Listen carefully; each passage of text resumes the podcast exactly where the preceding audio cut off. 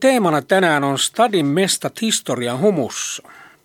Vieraana, no ei sentään, vakikundihan tämä kaveri on, nimittäin dallaava stadin hissakniiga, tuhannen tarinan starbu, Esko Vepsä. Tervetuloa, Esko. No, tarttista vaan.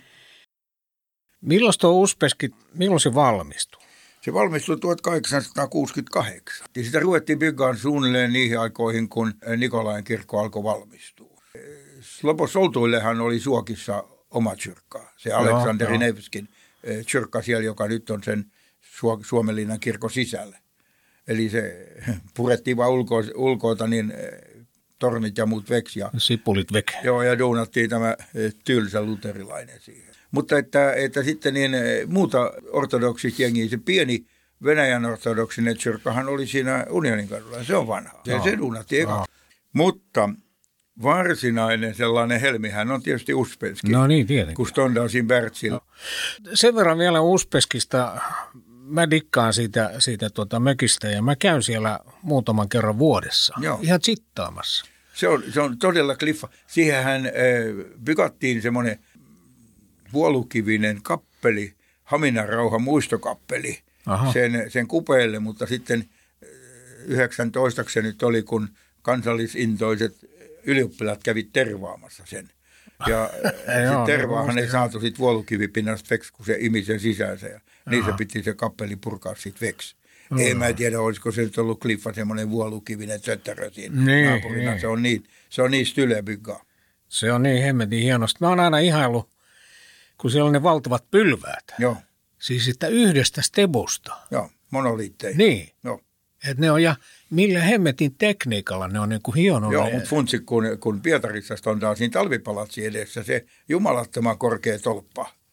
Joo. Niin sekin on Suomen puolta roudattu kuule, niin, niin tota, se on yhdestä stepusta eh, kilkuteltu ja hiottu ja, ja me on viety sinne. On ne ollut äijä ne oh, kyllä ne on, kivimiehet. No, no senhän ne ton homman.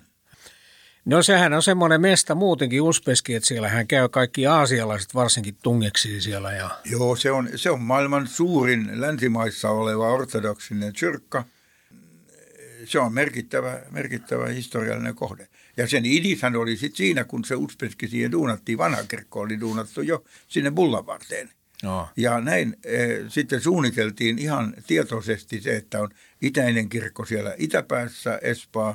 Ja vanha kirkko sitten länsipäässä siellä Bullan varrella. Joo. Ja Espa muodostaa semmoisen yhdistävän akselin. Stadion täynnä tuommoista erittäin kliffaa funtsimista, miten on, on niin kuin systeemeitä bykattu. Se on sääli, että jengi ei tsennaa näitä juttuja. Joo, mutta näitä täytyy kertoa ja Joo. Sähän oot kertonut. Sitä vähän täällä ollaan. Mutta sen penkan kivet sitten, kun se penkka bykattiin niin. Siihen malliin, missä se nyt on, se oli myöhemmin.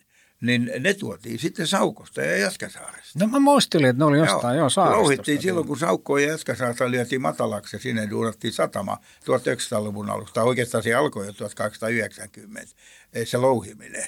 Niin ne vaan lotilla rahattiin siihen rantsuun ja, ja veivattiin mestoilleen. Joo. Aika hommaa. Oh, kyllä. Kato, ei koneet ja laitteet ei olla. Joo, mutta sitten mä edelleenkin mä, mä funtsaan aina, kun mä käyn, niin mä katon joo. niitä, joo. niitä pylväitä, että millä hemmetillä ne on roudannut. Ne Siinäpä sinne. Se, joo. Mutta siihen Skattan nurkkaan siinä Pohjoisrannan kupeessa Uspenskin alapuolella, siinä on ne Stokkan vanhat makasiinit. Joo, ja niihin joo. liittyy ne kliffastorin, mitään Kai Erä juuri toi Haka-auton omistaja, niin se kun trokas sen firmansa, niin se sai autokuorma fyrkkaa ja se slumppasi veksi kuleksimasta ne Stokkan makasiinit, oli tyhjillään. Oh. Ja silloin oli hurjat suunnitelmat, duunata sinne upea rafla ja konferenssikeskusta ja vaikka mitä, mutta se törmäsi sitten stadin byrokraattiin, jotka ei bonjannut ollenkaan vanhojen sloboaikaisten rakennusten idikseen. Ja, ja nehän meinasivat lähteä romahtamaan, jos ne olisi rakennettu sillä lailla, kun kaupunki vaati ne remontit. Mutta yksi semmoinen vekkuli juttu oli, sitä kultaista sipulia varten tarvittiin tämmöistä teknistä tilaa, jota ei siinä ollut. Ja se sitten päätettiin louhia sinne Uspenskin alle, sinne Bärtsiin. Kaitsuottaja selvitti seurakunnan kanssa, siis ortodoksen seurakunnan kanssa, mahdollisuuksia vakuuttaa ne Uspenskin kirkon katossa olevat freskot. Aha, Yksikään aha. suomalainen vakuutusyhtiö ei lähtenyt kisaan mekeen. Tämä tapahtui siis seitsemänkymmentäluvulla, siis tuhatyhdeksänsataaseitsemänkymmentäluvulla. Sitten ne funtsi, että mitä hemmettiin me nyt tehdään, kun tarvitsisi ottaa ja se duuni tehdä, mutta kukaan ei vakuuta.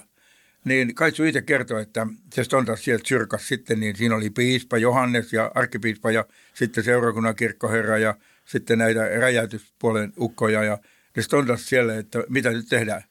Niin Johannes oli vaan sanonut, että kai meidän täytyy sitten luottaa, että herramme pitää kuvistaan huoli. Olkaa tekin kuitenkin niin varovaisia.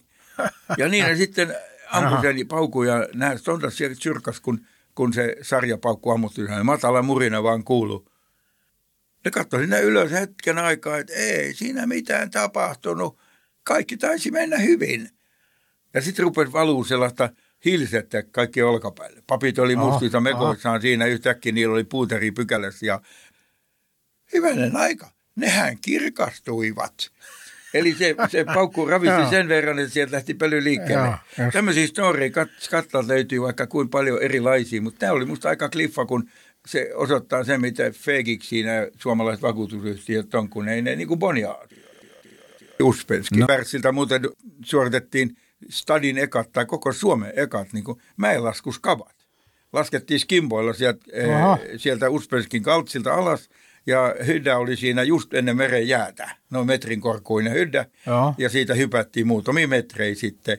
Yksi jäbä, joka voitti sen kisan ylivoimasti, se hylättiin, koska se uhkarohkeasti jätti sauvat sinne hyddän taakse ja hyppäsi ilman sauvoja. Mutta sellainen pikku juttu, joka on monilta tietymättömissä, on se, että Helsingin eka, stadin eka lentokenttää, se olisi Skattan kärjessä. Joo, se on totta, joo. Kesällä vesitasot ja talvella sitten ne ajoi joko skimpoilla tai ihan fillareilla jään päälle.